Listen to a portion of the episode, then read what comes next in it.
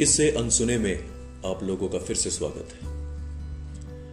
दोस्तों, क्या आपको याद है, भारत की आज़ादी से चार दशक पहले, साल 1907 में, विदेश में, पहली बार भारत का एक झंडा, एक औरत ने फहराया था, जिसके नाम के कई रोड मार्ग हैं, ऑफ़िस कॉम्प्लेक्सेस हैं।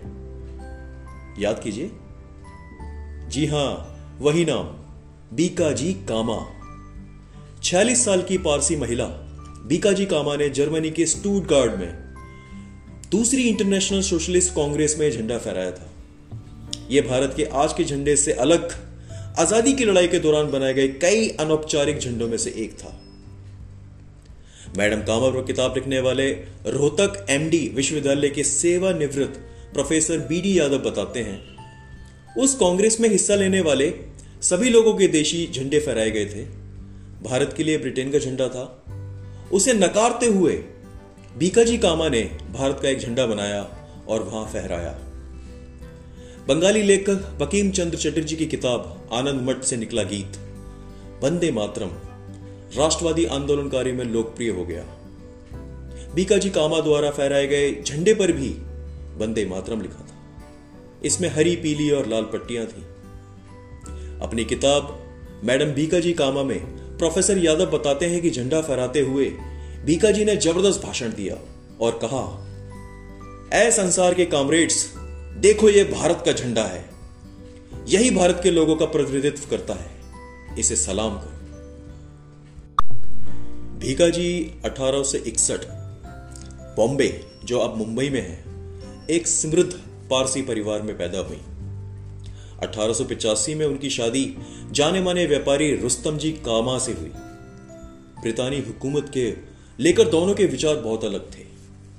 रुस्तम जी कामा ब्रिटिश सरकार के हिमायती थे और भीका जी एक मुखर राष्ट्रवादी। ये वो वक्त था जब साल, दो साल पहले 1905 में भारत में बंगाल प्रांत का बंटवारा हुआ था, जिसकी वजह से देश में राष्ट्रवाद की लहर दौड़ गई थी। महात्मा गांधी अभी दक्षिण अफ्रीका में ही थे और बंटवारे से उमड़े गुस्से में बंगाली हिंदुओं ने स्वदेशी को तरजीह देने के लिए विदेशी कपड़ों का बहिष्कार शुरू कर दिया था। अठारह में बॉम्बे में प्लेग की बीमारी फैली और वहाँ मदद करने के लिए जाते जाते काम करते करते भीकाजी कामा खुद बीमार पड़ गई। इलाज के लिए वो 1902 में लंदन गई। और उसी दौरान क्रांतिकारी नेता श्यामजी कृष्ण वर्मा से मिली। प्रोफेसर यादव बताते हैं कि भीकाजी उनसे बहुत प्रभावित हुई और तबीयत ठीक होने के बाद भारत जाने का ख्याल छोड़ वह वहीं पर अन्य क्रांतिकारी के साथ भारत की आज़ादी के लिए अंतरराष्ट्रीय समर्थन जुटाने में लग गई। ब्रिटिश सरकार की उन पर पैनी नज़र रहती थी। लॉर्ड कर्जन की हत्या के बाद मैडम कामा साल 1909 में पेरिस चली गई। जहाँ उन्होंने होम रूल लीग की शुरुआत की। उनका लोकप्रिय नारा था, भारत आज़ाद होना चाहिए। भारत एक गणतंत्र होना चाहिए। भारत में एकता होनी चाहिए।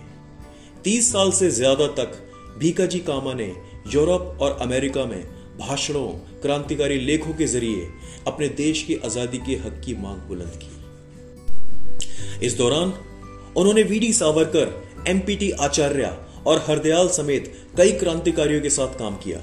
कई पारसी शख्सियतों पर शोध करने वाले लेखक कई एल्डुलजी के भीकाजी कामा पर लिखे गए विस्तृत लेख के मुताबिक पहले विश्व युद्ध के दौरान वो दो बार हिरासत में ली गई। उनके लिए भारत लौटना बेहद मुश्किल हो गया था। राष्ट्रवादी काम छोड़ने की शर्त पर आखिरकार 1935 में उन्हें वतन लौटने की इजाज़त मिली। मैडम कामा इस वक्त तक बहुत बीमार हो चुकी थी और बिगड़ते स्वास्थ्य के चलते 1936 में उनकी मौत भी हो गई। ये कहानी कैसी लगी? कृपया कमेंट करके ज़रूर बताएँ। आपके कमेंट से मुझे हौसला मिलता है दोस्तों। आप मुझे कमेंट कीजिए और आप कमेंट में बताइए कि आप क्या सुनना चाहते हैं। बहुत बहुत धन्यवाद।